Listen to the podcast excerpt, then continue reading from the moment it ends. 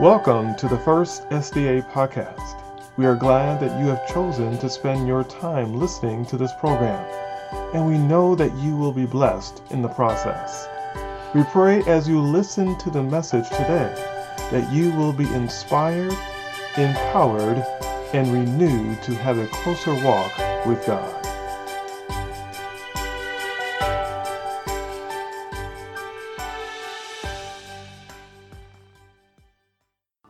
Excited uh, to be here with you today and to be able to share some things from God's Word.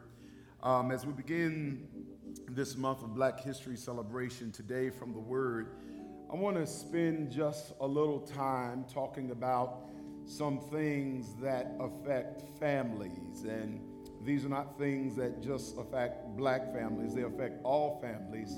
But there are certain things that affect us in a disproportionate type of way issues like fatherlessness and issues in terms of the way we date and interact with each other. The Word has some things to share with us that we can feel build strong nucleuses that will allow our children, come on and say amen, our children to become all that God has ordained for them to be. And so we're going to do it in the context of our of our, our, our, theme that we've been dealing here the last couple Sabbaths and Wednesday nights, still standing. So I'm going to invite you to stand to your feet at this time. And we're going to put, if you can put our faith declaration on the screen before we go out to our scripture reading. Go ahead and stand to your feet. And, uh, you know, I'm all about declarations. Amen. My lights are on. Make sure you don't go to sleep during this word today. I need you to, I need you to hear this and receive this. So do me a favor, let's, let's say it like we, begin, like we mean it today. Today, I begin a journey of resilience. I choose to view God through His Word and not through my circumstances. Life may have knocked me down yesterday, but I'm getting up today.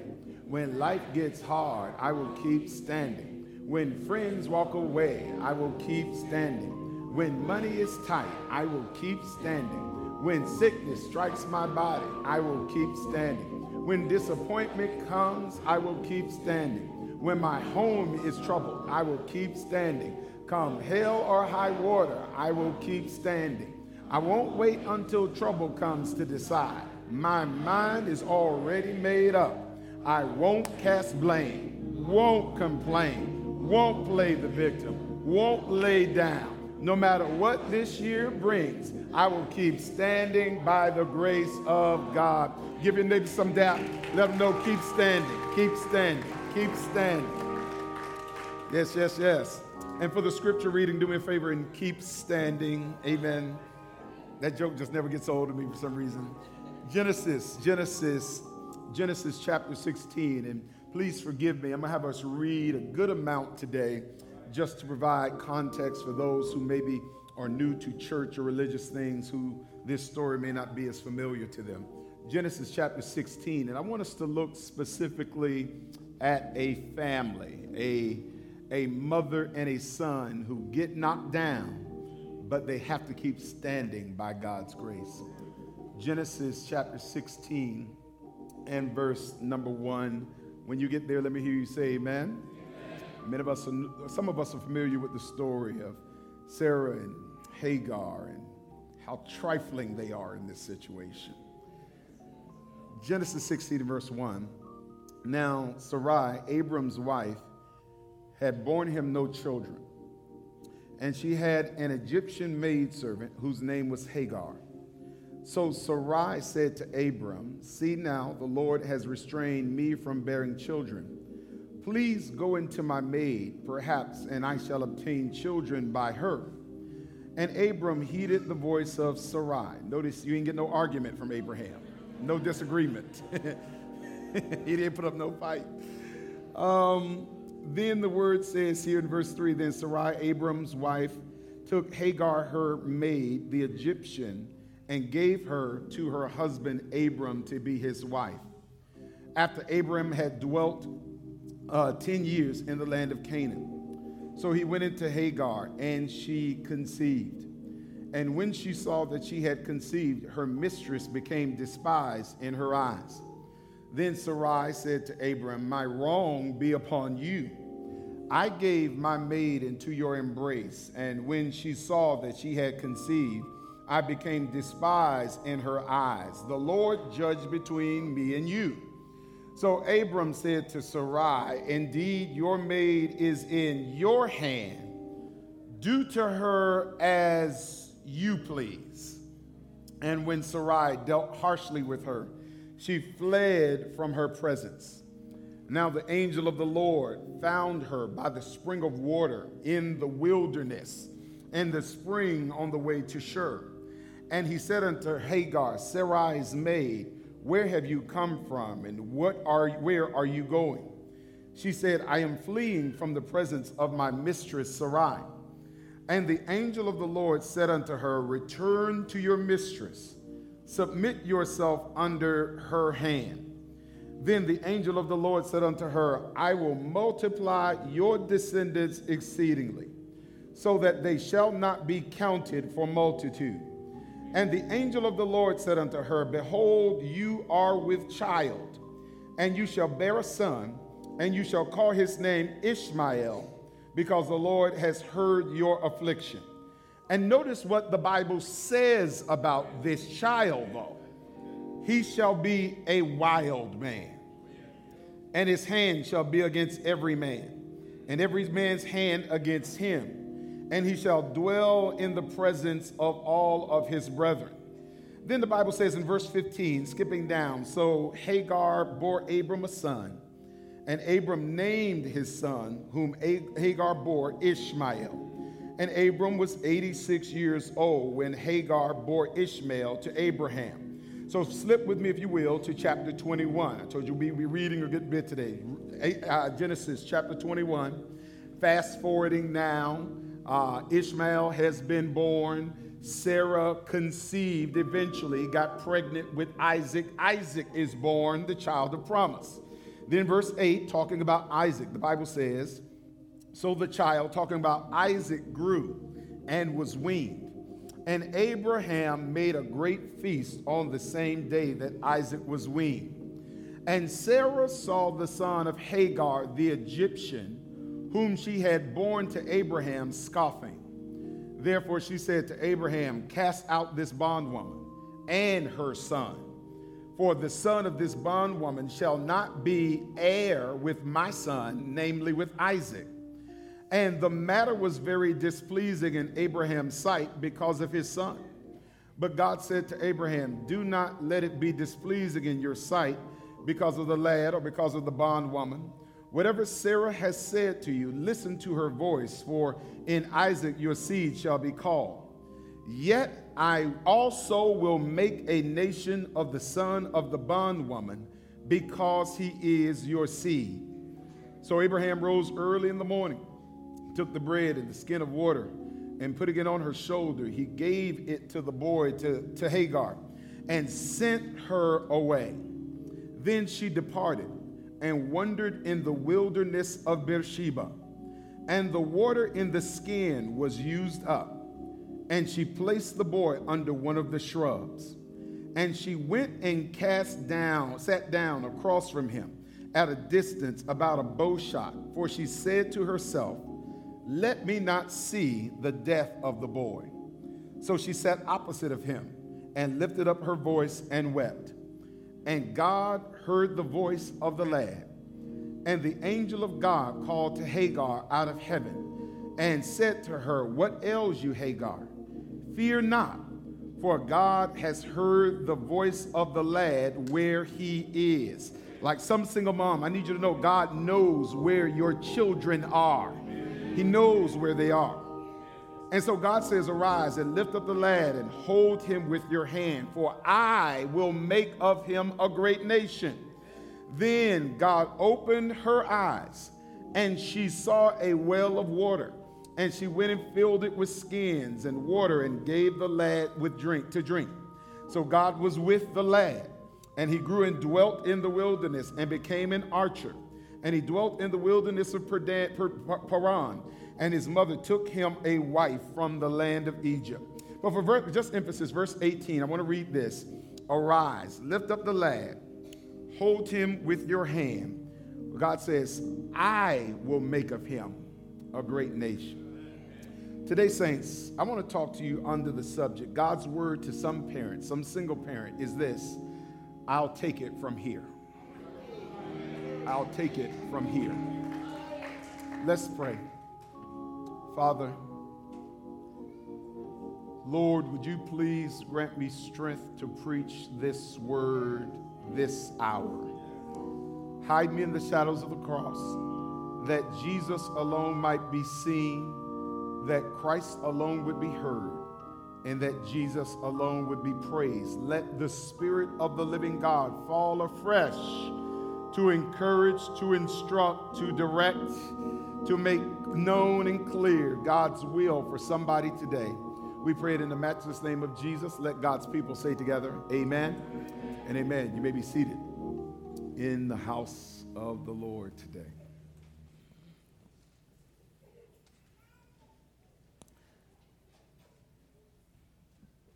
Again, we'll let everyone come in and be seated as we talk under the subject. I'll take it from here.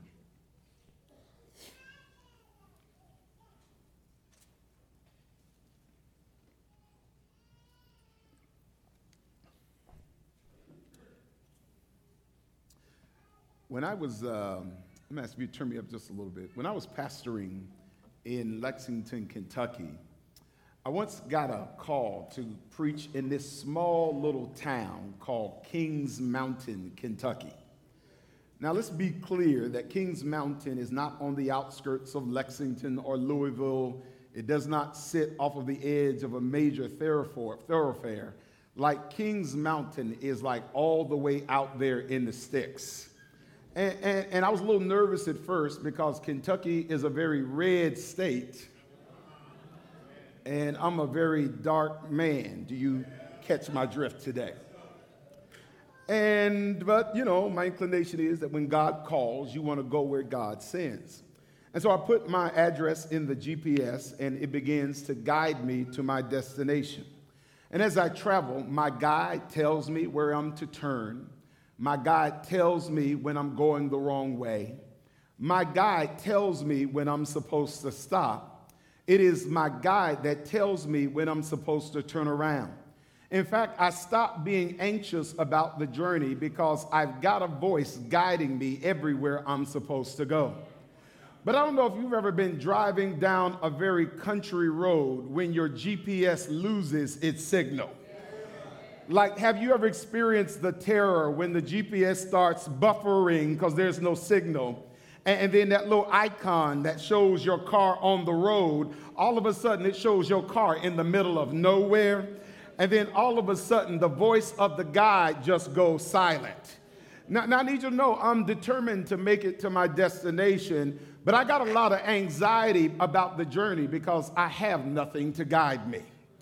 I begin experimenting down certain roads because I have nothing guiding me. I have to guess about which way to go because I ain't got nothing to guide me. I have to take the advice of strangers because I don't have nothing to guide me. I've got to take their word for it because I have nothing to guide me. And I nearly miss my assignment because I have nothing to guide me along the way. And see, how many of us understand that as parents, we've been assigned to serve as the emotional GPS for our children? And as fathers, we've been called to serve as a spiritual compass to guide them along the way. But the problem with men in our time is because we ain't got enough signal strength with God, our boys have to make the journey without anybody to guide them. And, and see, the problem is many of them have to guess because they ain't got nobody to guide them. They experiment with stuff because they ain't got nobody to guide them. Our girls have to take the word of strangers because they have no one to guide them. Their lives are filled with anxiety because they have no one to guide them. And some of them will never make it to their destination because they have nobody to guide them. And as we look at this story, this is a call to parents, specifically my brothers, to make sure you don't leave your kids buffering because you ain't got enough signal strength. And what happens is they don't have the room to make it through the rough spots of life because we don't have anybody to guide them. And I want to affirm my brothers who are handling my, your business. Praise God for you every day. But I want to encourage those that are on the verge of leaving your post. Don't leave too soon because your children need somebody to guide them. Are you with me today? And so some of y'all are wondering, Pastor, did you make it to your destination? Yes, I did. You see, even though I didn't have anybody to guide me, I eventually came up upon this little country store. And when I went in, I asked them if they knew how to get to such and such a church. And the old country boy said, I don't know how to get there, but you can log on my internet and get on MapQuest. I'm dating myself, and it'll tell you how to get to where you need to go. And so I asked him, What's the password to the internet? He says, there is no password. The network is open. And so I asked, why don't you have your network secured? He says, those electric guides always get people lost. So I leave the network open so people can find out how to get the rest of the way. Can I just shout to anybody whose earthly guide couldn't get you but so far? The good news is that we've got somebody in Jesus who's got an open network, and when your earthly guide can only get you so far, you serve a God who will bring you the rest of the way. And it doesn't matter if he falls short, you've got a God who'll get you to your destiny. Can you say amen? And, and, so today, I'm going to talk whether y'all are uncomfortable or not. I'm going to preach God's word. Are y'all hearing me today, saints? So, so like, let, let, me kind of go in this thing because, like, it's funny how Ecclesiastes chapter 1, Solomon gives a very profound statement. He says, man, that there ain't nothing new under the sun. In fact, he says, What has been will be again. And he says, What has been done shall also be done again. And, essentially, what he's trying to make us know that any, none, none of the things that we lament in our time are new things. Are y'all with me? Like when we lament certain things that affect the families in our time, let's be clear that none of this stuff is new. All of this stuff has happened before. Are, are y'all with me today? So it's funny because there are times where I hear people lamenting homosexuality like it's a new thing. Y'all, y'all know homosexuality is as old as the story of Sodom and Gomorrah. There, are times where we act like threesomes and multiple partners is a new thing. But you see that in Genesis 19 when Lot's daughters take their turns getting pregnant with him.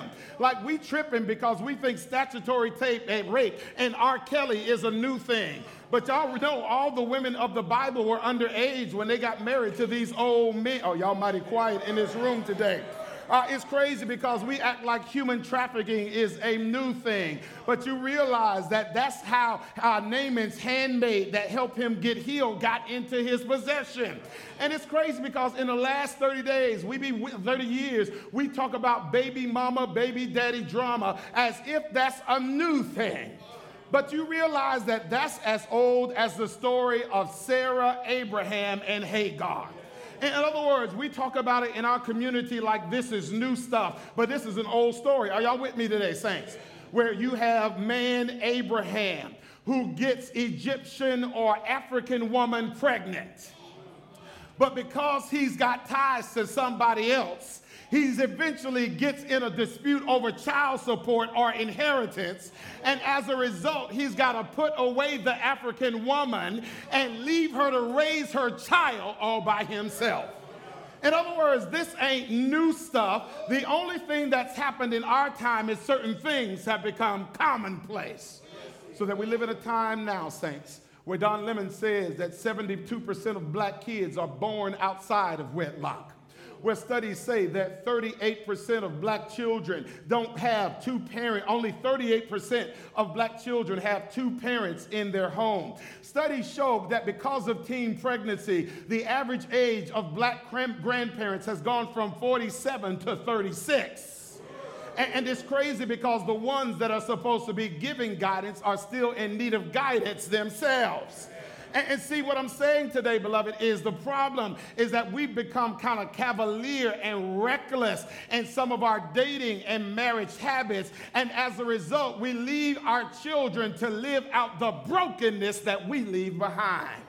And so I want to talk about some principles from this story. Like when we look at the story of Abraham, Sarah, and Hagar, the first thing I want to say to my brothers it teaches you is that you can't keep two women happy at the same time.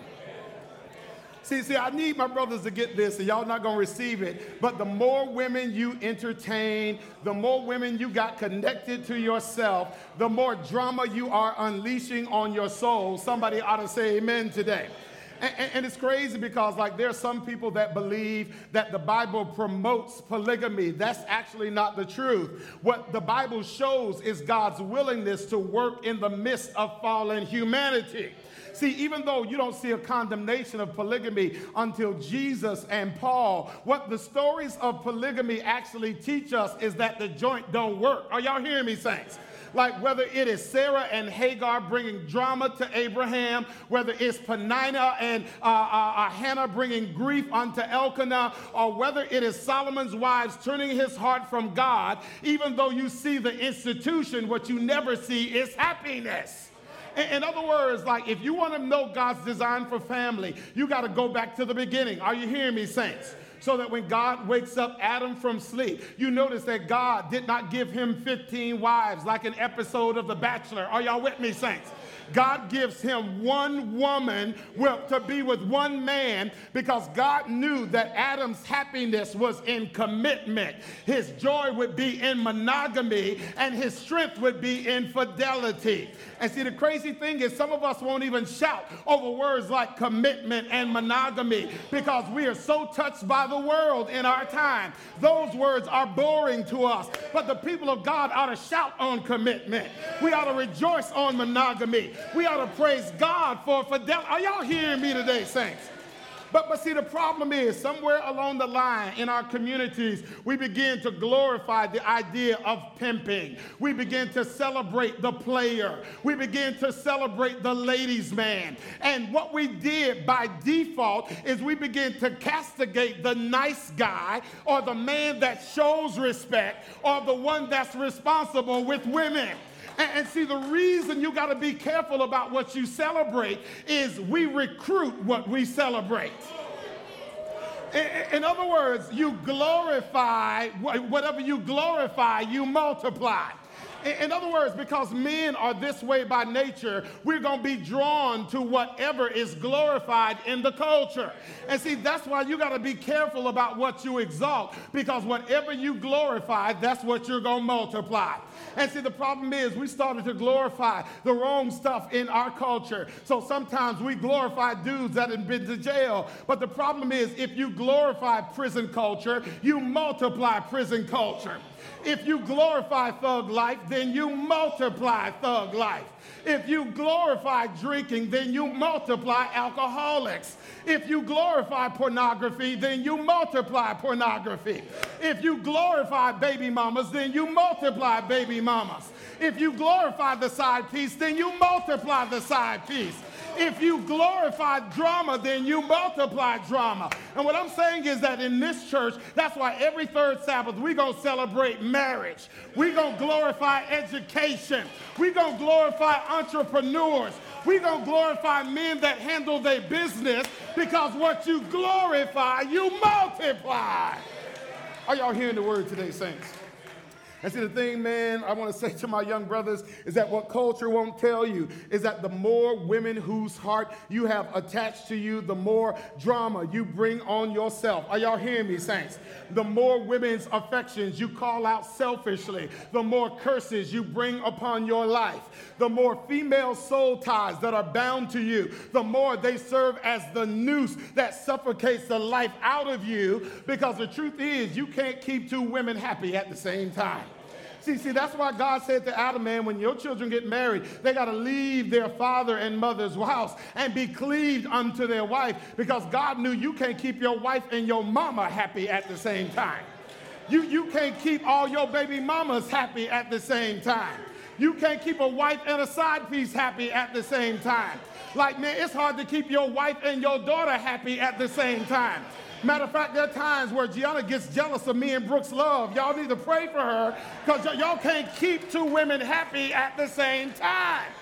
And what I want to just kind of extol in the minds of my young men, I need you to know that the baddest dude on the block is not the guy that can get a bunch of women happy for one night, but the baddest dude is the one that can keep one woman happy for a whole lifetime. Are y'all hearing me today, saints? No, no, no. That's husbands, the ones who commit Don't talk about your romance until you put a ring on it and you got 10 years under your belt. Do I have a witness in this room today? Are y'all with me in this thing, saints? So, so go back with me, if you will, to Genesis chapter 16 Genesis 16, and I want us to look together at, uh, at verse number four. Genesis 16 and verse number four. And I want to talk real quick to my Hagars, my young ladies, real quick. The Bible says, So he went into Hagar, and she conceived. And when she saw that she had conceived, her mistress was despised in her eyes. Then, verse 5 Then Sarah said to Abram, uh, uh, My wrong be upon you. But then notice what Abram says in verse 6. So Abram said to Sarai, Indeed, your maid is in your hand. Do to her as you please. See, the second thing I need, especially all of my young people to know, but especially my sisters, I need you to know that love will never begin below your waist. See, see, what's hard sometimes in a story like this is to actually know what role Hagar actually plays in this equation. So there are some scholars that believe Hagar gives consent, and she saw like this arrangement as a path to the birthright, as an opportunity to elevate her status in the family. But when I read the text, what becomes clear to me is that Hagar is essentially treated as property in the story. But the one thing that Hagar, who is a very young woman compared to Sarah, who is an older woman, is that she begins to show a misunderstanding about the nature of a man, and she does not understand the nature of this transaction. Now, see, the problem is when we read this text, we usually make the assumption that, that Abraham just goes into the tent one time. But how many of us know that nobody ever gets pregnant the first time? Oh, don't look away from me. Look at me right now. Uh, uh, no, nobody gets pregnant the first time. You, I, I, need you to understand that this was not a hit it and quit it. This was not a one night stand. That Abraham has to keep going to that tent for at least a month or two until that first cycle is missed. Are y'all hearing me, saints? And see, the reason that is important is because there is a real bond that is developing that there is a familiarity that is being shared. There is an affection that is de- de- developed somewhere along the way. And so you got to see, man, your boy Abraham, like he is sharing uh, Hagar's most intimate space. He is as close to her as a person can get. In fact, she knows Abraham in a way that only his wife is supposed to know her. And even though it is a business transaction, Abraham is not a monster monster. And so, in order to relax her, I can see Abraham telling her how fine she is in the heat of the moment. He tells her how attractive she is in the heat of the moment. He tells her how he got love for her in the heat of the moment, how he can't wait for her to have his babies in the heat of the moment. But did you notice that as soon as he was done with her, that he was done with her? As soon as he gets what he wants, he doesn't want her anymore. And, and notice he says to Sarah, Go and do with her whatever you wish. And see, the crazy thing is that even though I believe Hagar does not ask for this, what becomes clear when you read Patriarchs and Prophets, Ellen White says that after a while, she began to develop a jealousy and an expectation toward Abraham. And sees Hagar's mistake was she thought that a physical interaction was going to change the emotional makeup of the relationship. Well, y'all, y'all not with me. See, at some point for her, it became emotional. But for Abraham, it was always transactional. And what Abraham teaches, sisters, is that just because he came into you, it doesn't mean that he's into you. Oh, y'all, y'all mighty, mighty quiet in this room today. See, see, what this young woman did not understand is that you can't trust what no dude says in the heat of the moment. Because dudes will say anything in the heat. Oh, come on and act like y'all know what. They'll say whatever you want to hear to relax you in that moment. And, and, the reason you can't trust what is said in the heat of the moment is those things are no longer binding once the moment is over. And see, the problem is she's got an expectation that's not based on the agreement. Are y'all hearing me, saints? See, boy, Abraham, he don't even get, he don't understand why there's no drama. In his mind, he's like, I told you from the get. All I wanted was one thing from you. But see, what Abraham doesn't understand is that physical intimacy communicates something different than what comes out of your mouth.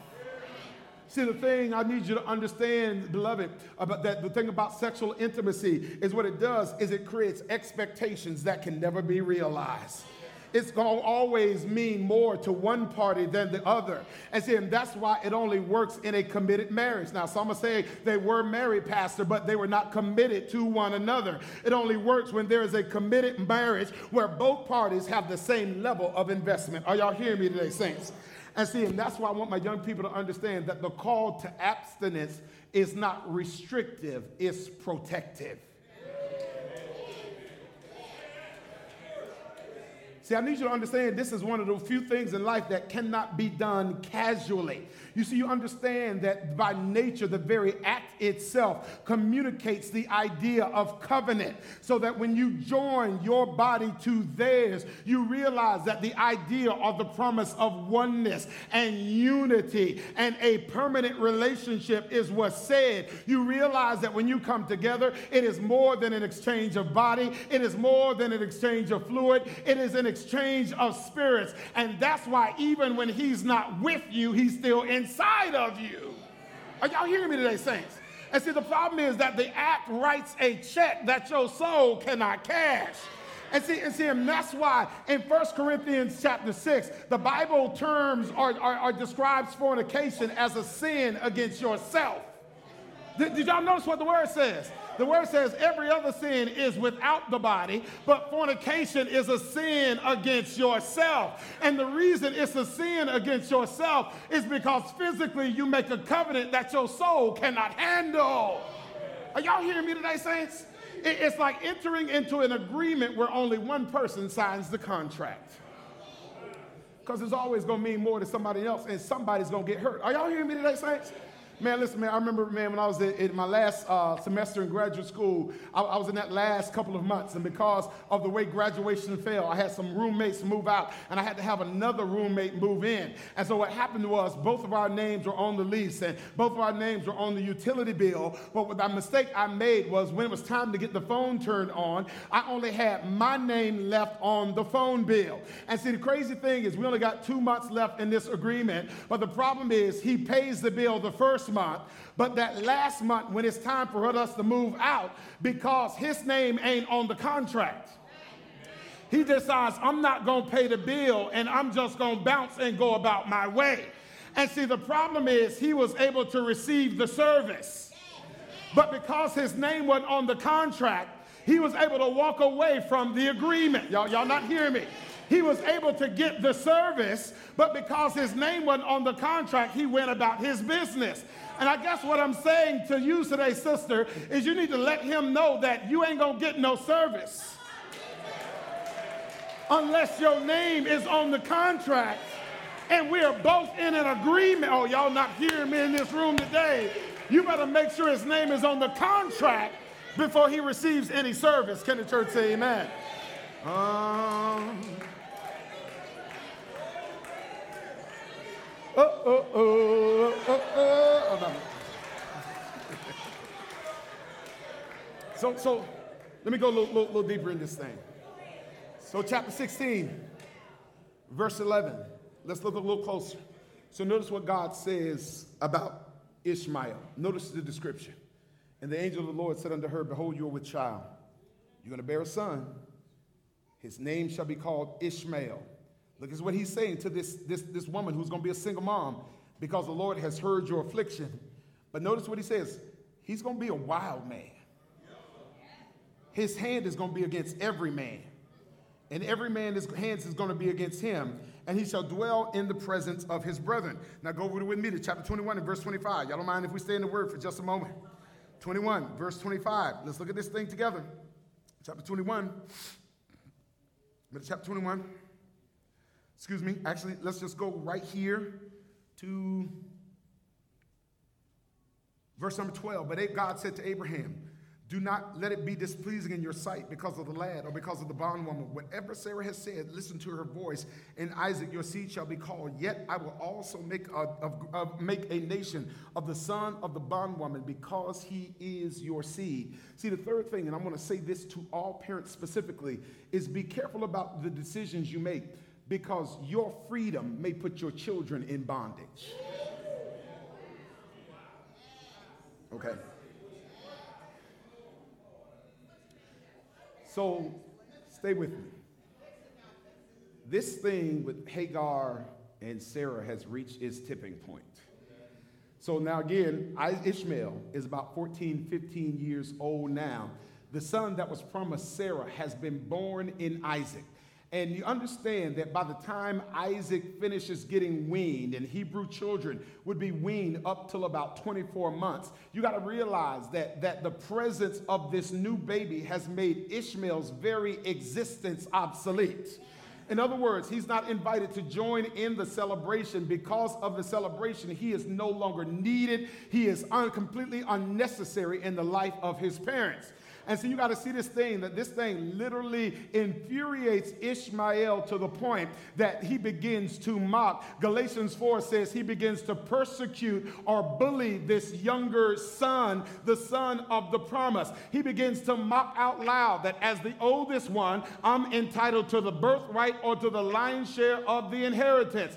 And this joint sends Sarah completely over the edge. She puts this, she draws a line in the sand, lets Abraham know that it's going to be me or her. It's going to be us or them. You're going to have to, she ain't got to go home.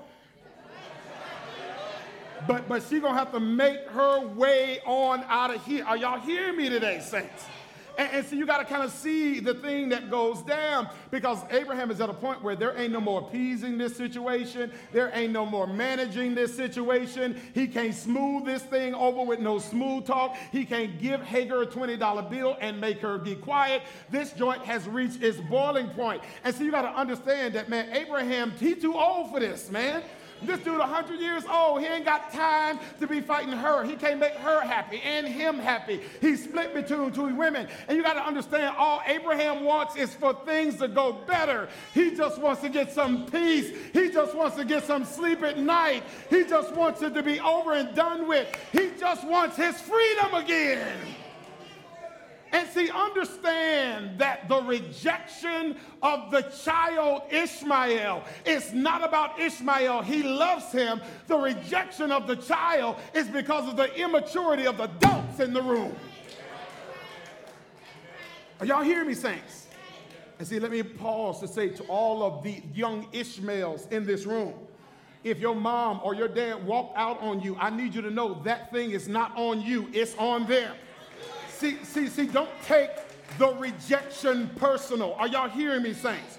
Because it's weird how when parents abandon the children, the children lives are filled with this inadequacy and this sense of insecurity. And what happens is we've got some Ishmaels that have been carrying around some unneeded responsibility and burden because you thought the rejection was about you.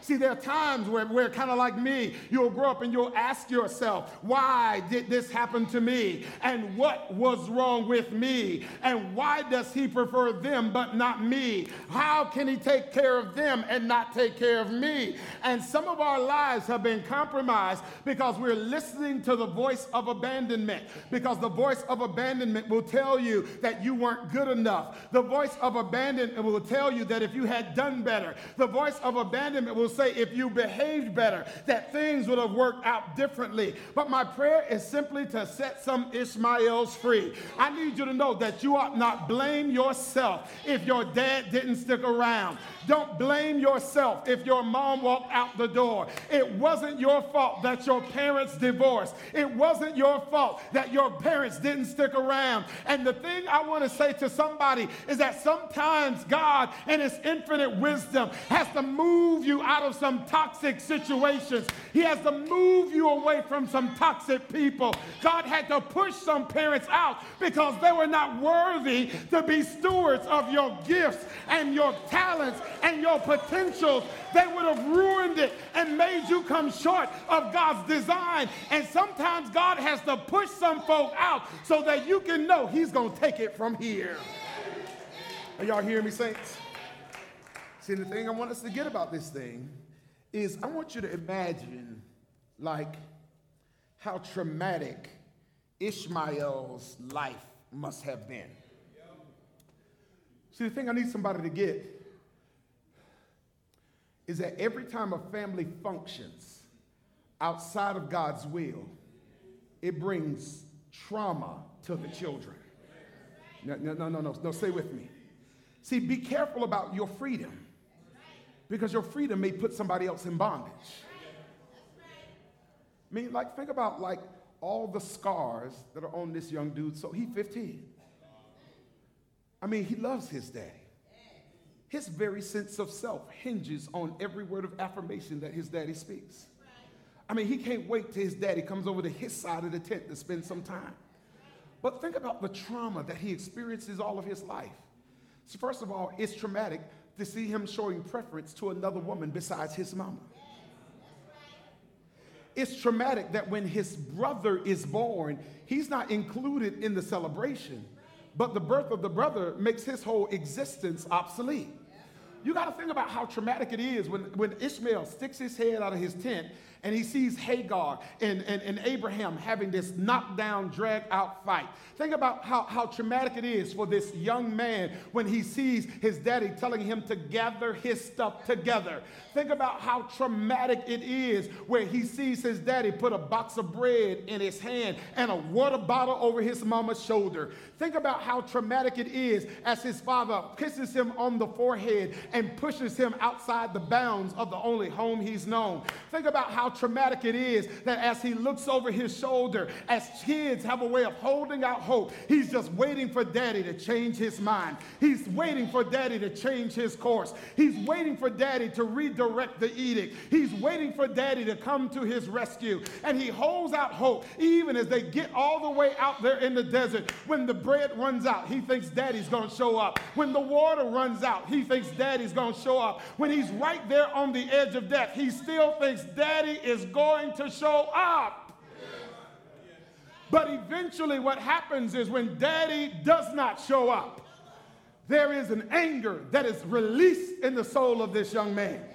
And understand that at first that anger haunts him. At first it torments him. But once it is impaneled, it fuels him the rest of his days. So notice in chapter 16 what was prophesied about the young man Ishmael. Listen, the angel said to her, Listen, single mom, I'm going to make of him a great nation, but you got to understand that boy ain't going to be easy to handle. The word literally says that he's going to be a wild man, that he's going to always be at odds with his brothers. His brothers going to always be at odds with him. It's going to always be a fight. It's going to always be an issue. What he's saying, I need you to understand, is that what the angel is describing is not God's design for Ishmael. What he's describing is the results of Abraham's treachery. He's saying because his daddy was treacherous, this dude is going to struggle with authority. He's going to struggle with intimacy. He's going to struggle to get along. He's going to struggle to manage his aggression. He's going to struggle to manage his anger. But even though he's going to be crazy, hang in there with him because I'm going to take it from here. Oh, y'all. See, see, I need us to understand, and I want to say this that fatherlessness comes with certain fruit. Are y'all hearing me, saints?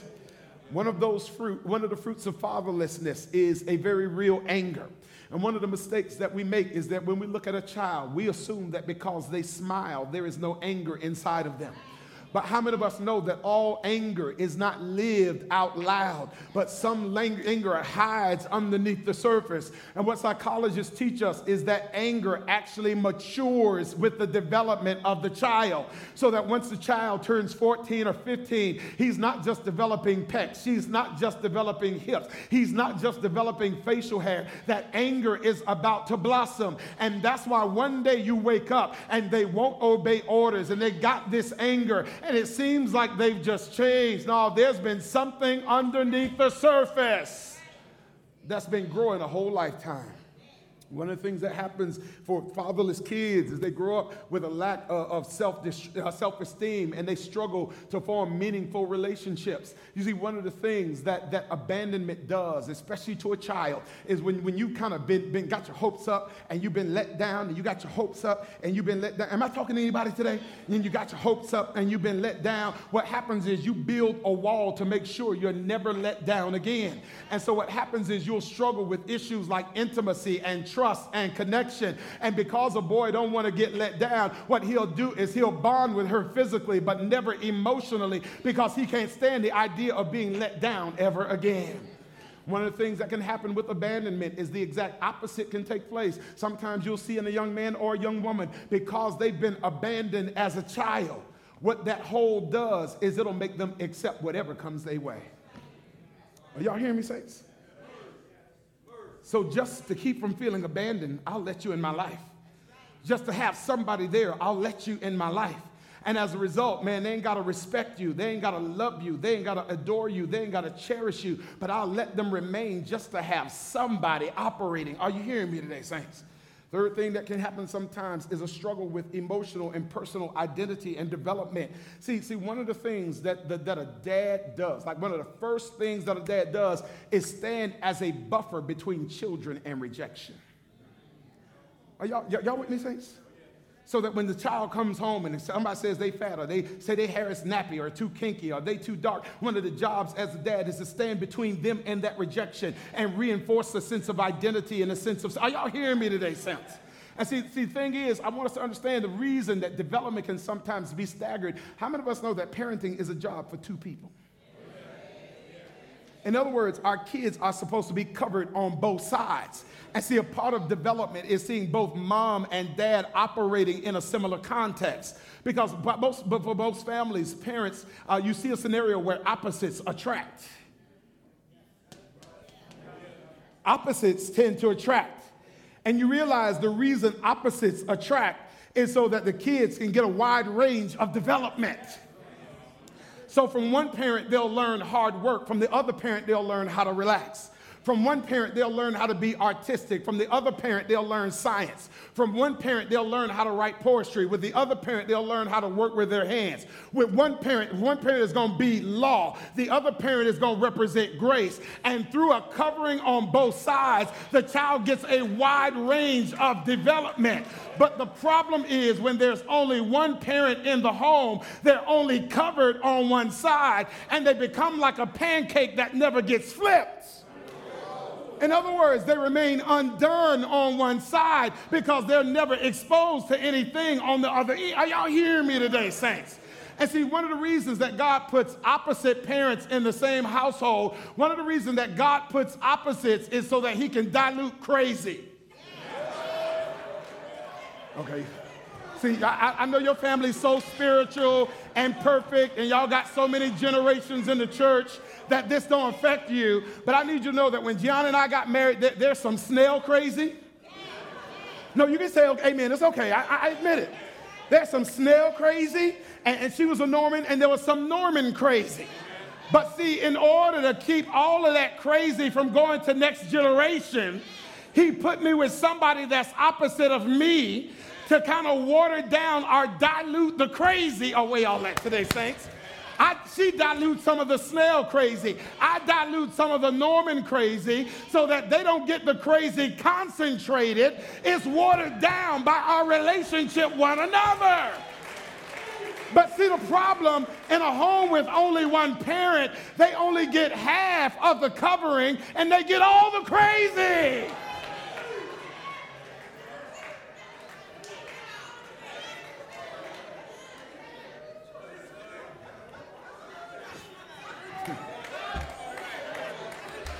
Amen. Some, hey, some, some of y'all looking like that explains it all right there. Amen. Amen.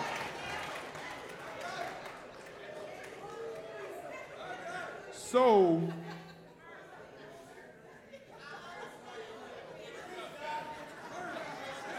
you ain't had nobody to cut none of that stuff.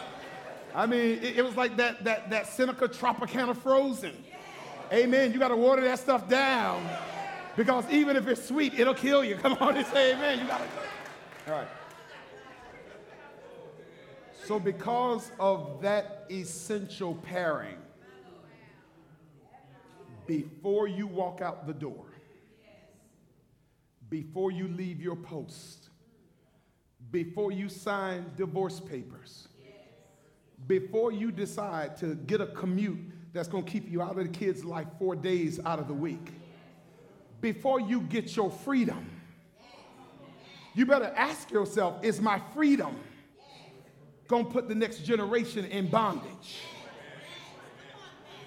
To realize, see, the problem is we want to create dysfunction for the kids and want them to be happy about it. See, see, kids are not supposed to suffer because of parents. Parents are supposed to suffer on behalf of the kids. See, and see, I know y'all don't get mad, because, but see, the issue is there are certain things that are traumatic that we don't even see as traumatic because they're so commonplace in our lives. Single mom, be careful about your freedom. Do you realize how traumatizing it is for a son to watch his mama date?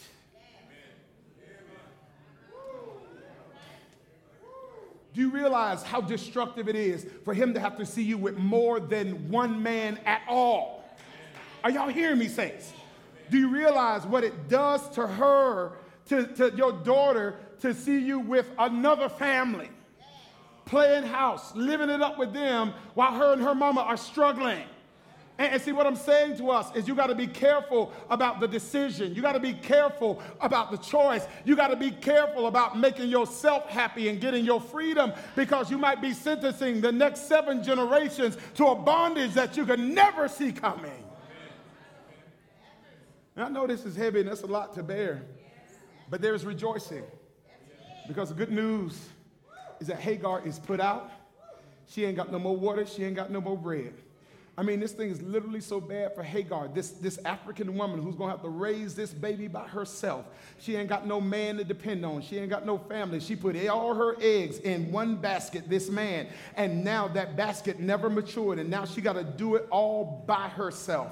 But the thing I want to say to somebody is that even when it looks like you by yourself, you got somebody in your corner. There is a God in heaven that sees, there is a God in heaven that hears, and there is a God that is close to your situation. Are y'all hearing me today, saints? And see, the reason God shows up in the desert after Ishmael has been put out, after Hagar has been put out, the reason God shows up is to say to the Hagars and the Ishmaels of our generation that even when your daddy doesn't want you, I still want you. He, he's showing up to say, even if he don't have time for you, I've got time for you. Even when he's too busy for you, I'm not too busy for you. He wants you to know that when He doesn't care, I still care. When He doesn't make room for you, I still make room for you. When He's on to His new family, you're still a part of my family. It is why the psalmist says, even when your mother and father forsake you, that the Lord is going to take you in. I want to say to the Ishmaels, be not dismayed. Don't fret. Don't live a life of anger or regret because even when earthly fathers don't want you, there is a Father in heaven who wants you like you are His own. Are you hearing me today, saints? And see, man, I, just want to say this thing real quick. I, I, need you to know I'm almost done. See, see, I want to say real quick to the single moms, because see, this thing is rough. He says, listen, man, this, this dude's gonna be wild, but this, this guy, I'm gonna, I'm listen, see, the problem is when, when, when the angel gives Hagar the promise in chapter 16 that he's gonna build a great nation, right? The reason Hagar misunderstood the transaction, she thought the great nation was going to be because of his connection to Abraham. She was still putting the stakes on a man. She was still tying the validity to a relationship. In other words, God dragged her out of Abraham's house to let her know that when I build him into a great nation, it ain't gonna be because of him, it's gonna be because of me. Oh, y'all not hearing me in this thing. I need you to know God says, I'm gonna take it from here. I'm going to stand in the gap. I'll stand up where he fell down. When he can't get you no further, I'll take you the rest of the way. And see, the thing I rejoice about in this is because he's saying it's going to be hard. See, the reason God doesn't show up until all the water and bread is gone. Did y'all catch that? Like, I mean, he could have showed up when there was still bread. He could have showed up when there was still water. Oh, all that. He could have showed up when there was still some sustenance. He didn't wait, have to wait until the boy was about to die. But he's trying to say to this single mother, I want you to know that even when you're down to your last, when the child support doesn't come and the alimony doesn't show up, and certain people don't fulfill their promises, when they don't come through, I'm still gonna come through because it's my child and I'm gonna build a nation out of him. Are you hearing me, saints? And say, I love it. You can play something for me. The reason my heart rejoiced over this thing is that Ishmael is, is one of those boys that even though he is rejected, you notice that Ishmael, through God's help, breaks the cycle. How you see that, Pastor? Notice what the word says. Hagar finds him an Egyptian African wife. Amen. And if you read, if you read your Bible, you know that there was a nation called the Ishmaelites who would put the hurting regularly on the sons of Isaac and their descendants. Y'all know what I'm talking about? So, so how did he break the cycle? Because even though he was rejected, he saw his mama rejected. The boy, the Bible says that Ishmael took a wife and he grew into a nation. No, y'all, y'all, didn't, y'all didn't catch that. See, you don't grow into a nation by having kids over here and over here and over here and over here. You can't grow into a nation until you develop a family. See, see, see, see, I need you to know sometimes Ishmael's boys, sometimes the best daddies in this church are the ones that didn't have nobody growing up.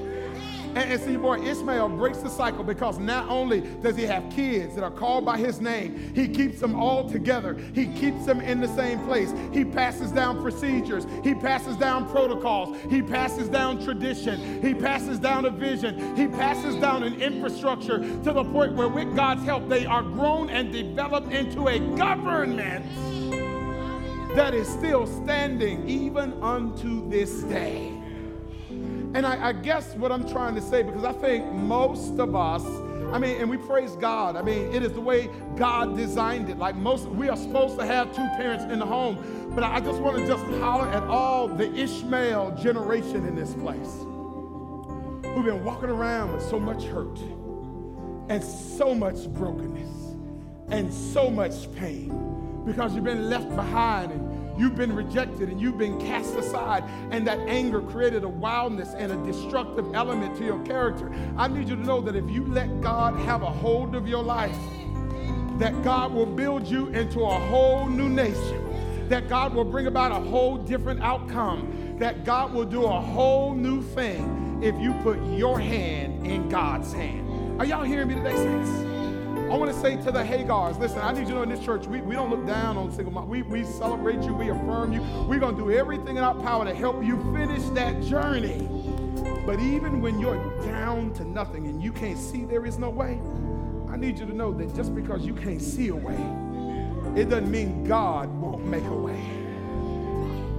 God, that Abraham's treachery, that dad's treachery could not derail the plan and the purpose that God has for you. And I need somebody to understand that, like, I mean, I'm not to beat you up with this. Y'all have heard me say this a thousand times. I'm not preaching out of theory, I'm, I'm preaching out of my own life experience. Y'all see my parents come up and you hear me talk about my dad. We acknowledge him. He is my, my stepfather, but I, but I call him dad because from a teenager on, he was there. He taught me how to be a man. But my biological dad, man, I, I don't mind sharing you, haven't met him a day in my life. Couldn't tell you if I look like him, act like him, or anything like that. He, he walked away. And I need you to understand is that I actually thank God because God simply knew he wasn't worthy to be a steward. He wasn't worthy to be a steward of these gifts. He wasn't worthy to be a steward of this potential and this calling that God put on my life. But I need you to know that man's treachery can never derail a divine destiny. And I need you to know that if God has a plan for you, it doesn't matter who's there, it doesn't matter who leaves, it doesn't matter who walks away, because God says, I'll take it from here. Are you here today, saints? And see, and that's why I, I celebrate my wife. That's the reason. That's why you hear me preach about my kids so much, because I couldn't wait to one day be able to have some of my own take them to school, play ball, teach them the things of God because I wanted to establish a new order, a new nation, a new destiny, and redirect the generations that came after me. Are y'all hearing me, saints? And I was blessed, and then I had somebody come in and, and parent me even into my adult years. But but the but the thing is still binding over everyone that God still has a plan. Are you hearing me, saints? So right now, as you stand to your feet and we get ready to close out this service, I want to do two things. Few things. First off, I want to say to that person who's been carrying around a lot of anger, carrying around a lot of frustration, carrying around, carrying around a lot of insecurity and inadequacy about what happened and how life began. I need you to know that the latter is going to be greater than the former. And at some point, you got to put those things which are in the past behind and reach forward to those things that are before. And so I'm going to ask if we can if we can cease the movement in the sanctuary. Please. Please. Please.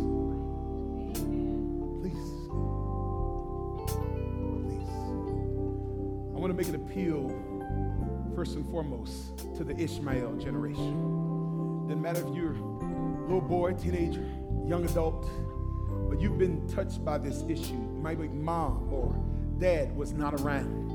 And you've experienced pain not because you did something wrong, but because parents or adults were irresponsible around you. I just want to take a special moment and pray for the Ishmael generation any, any person that is under the age of 30 or 40, if you just want to hear, but you've been affected by fatherlessness or motherlessness, they were not there. They are not there. I want to pray for you. I want to pray God's anointing over you. I want to pray that God will fulfill his word to you. I want to pray that God would take it from here, that God would redirect you, and that he would be your guide. He's got an open network, and he's going to guide you every step of the way. So if you're here today, I want to pray for you this, this morning, as we get this afternoon, as we close this service out. If you're here today, you don't, you don't have to be ashamed. I'm, I'm here, but you, you've been touched by this, and you want to be a part of this prayer for the Ishmael generation. Come on down. I want to pray for you. God bless you, brother. God bless you, brother. God bless you, brother. Come on down. God bless you. I, I, I, listen, I'm, I'm literally praying that God would alter destinies, that He would reorder steps, that God would change your path that God would do a new thing, that God would heal your heart, that God would restore what the locusts have taken away. I'm praying that you would leave with a sense of identity, that you would know who you are, that you would know whose you are, and that God's purpose and plan for you has not changed. See, I need you to know that even though you, you may be an Ishmaelite, you're still a son of the seed of Abraham. And all of the promises that flow to his descendants, they still flow to you. And so as you're coming down, uh, I think we, we have some anointing oil in, in the hands of my elders what I want to do is I want to anoint these sons. I want to anoint these daughters. And what I am praying is that every curse, every hurt, every cycle, everything that the devil wants to use to derail you and tear you down, that it would be broken in the invincible name of the Lord Jesus Christ. So come on down. I see you. We're going to pray for you. Pray for the Ishmael generation. I see some men stepping forward. Come on down. We're, we're just anointing, and then I'm going to pray. Come on down. Come on down.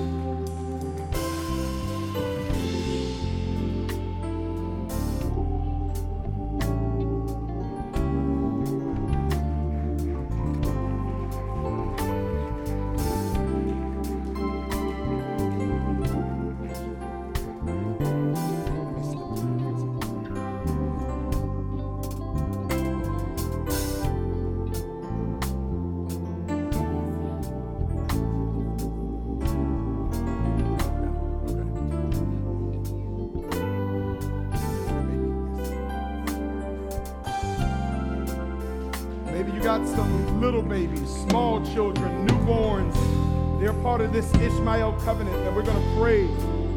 Come on down. Come on down. Come on down. Come on down. God bless you, brother. Praying for you. Just push to the front, push to the front. We're praying down pain. We're praying down those cycles. We're praying for God to alter the course.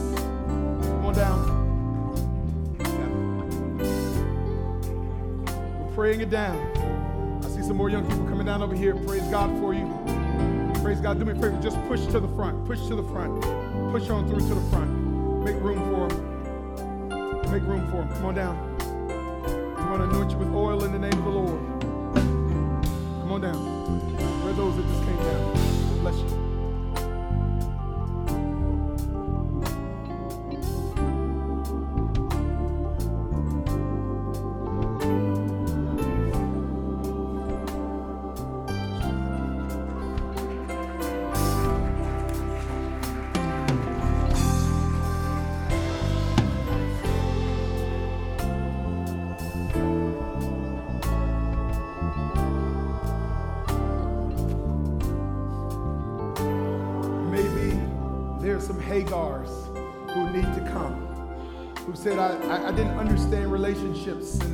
They affect me or how they affect the generation, but I want to move forward by faith. I need to be a part of that prayer with my Ishmael. If you're a Hagar and you want to come, I invite you to come as well. I invite you in the name of Jesus Christ. God bless you, young ladies. Come on down.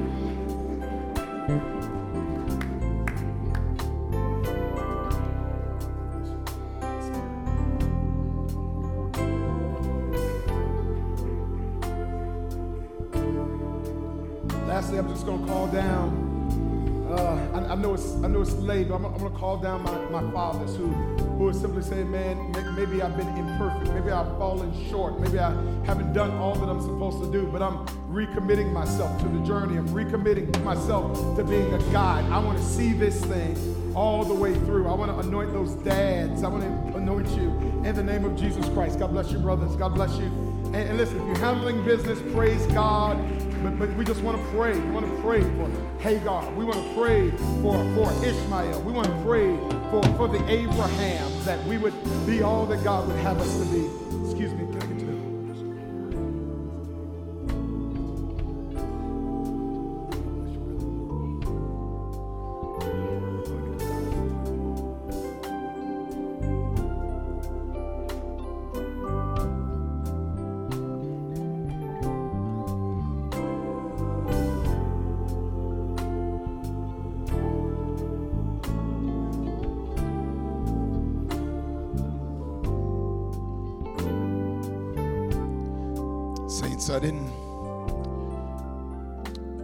Just say to somebody who's here, maybe you're in the front, maybe you're in the balcony, you haven't come yet, but you know where cycles break.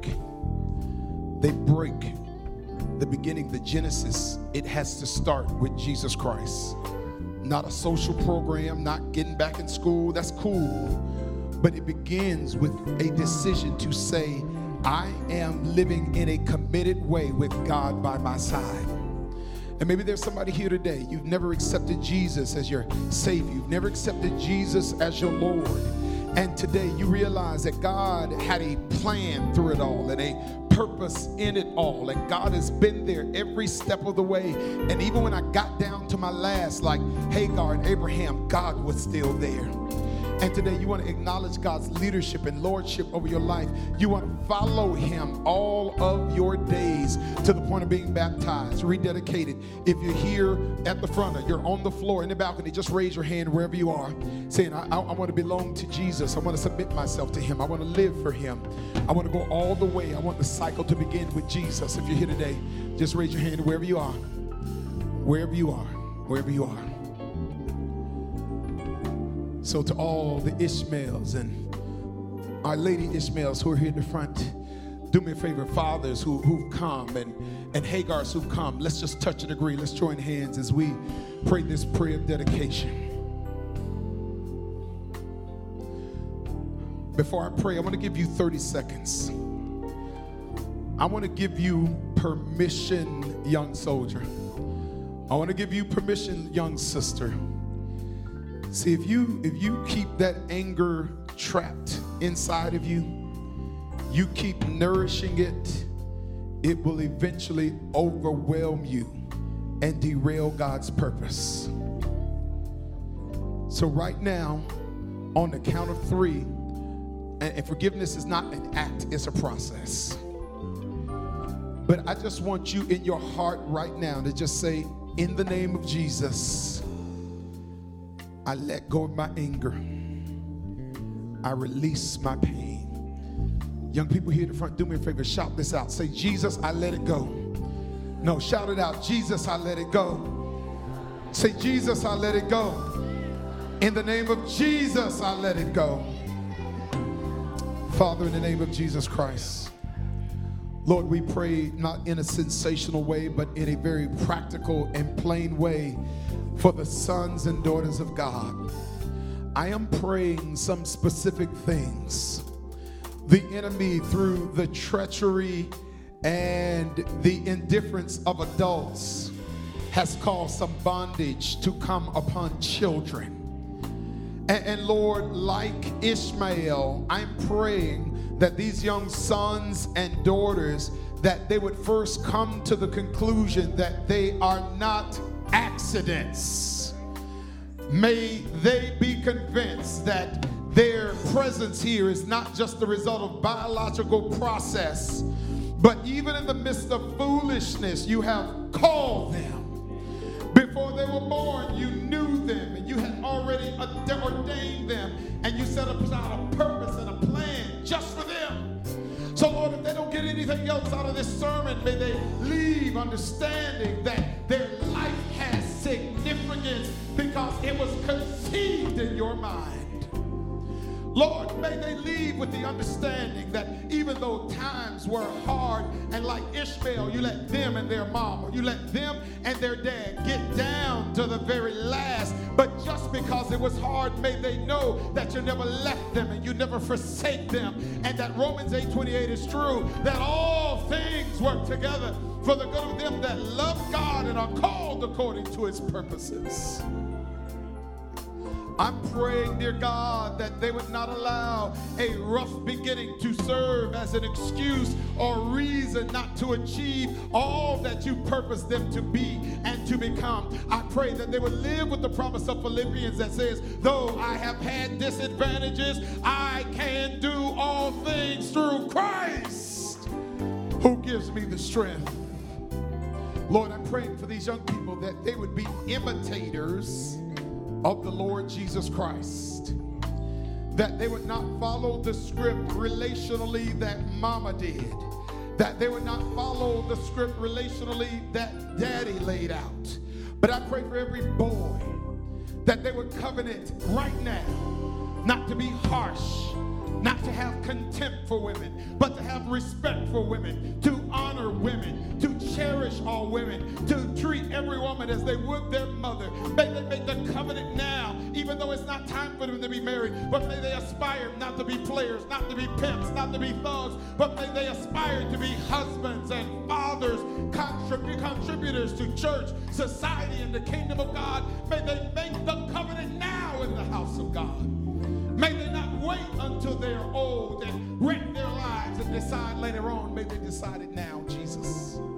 I want to pray for every young woman that they would apply themselves to a life of purity, a life of holiness and wholesomeness. May, may, may, Lord, when you through the Holy Spirit just impart self-worth and self-value, may they know that their, their value is high above rubies. Lord, would you bless the sons and daughters of Ishmael in this place.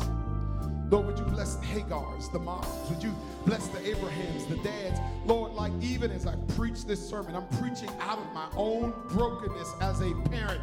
I preach not as one who has it together, but I'm preaching as one who is in need of divine grace. So, Lord, would you show us as parents grace? Would you show us mercy? Would you give us a second chance to get it right? And, and, would you forgive us for where we have fallen short? And that you would help us to reconcile and make amends and do the most that we can with the time that remains. So, Lord, I just pray that you would bless our church, bless our families alter destinies in this moment, alter life paths at this moment, alter decisions. And if you hadn't come in 20 years or 30 years, may the sons of Ishmael be able to look back on this Sabbath and say, that's when it changed. It's when it turned around. It's when God began a new thing in me. Bless and keep them as only you can. Cover them in Christ's name. Let God's children say together, Amen. Let's give God a praise.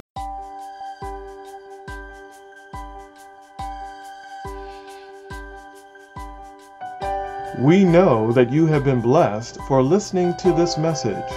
Join us next week for another inspirational message.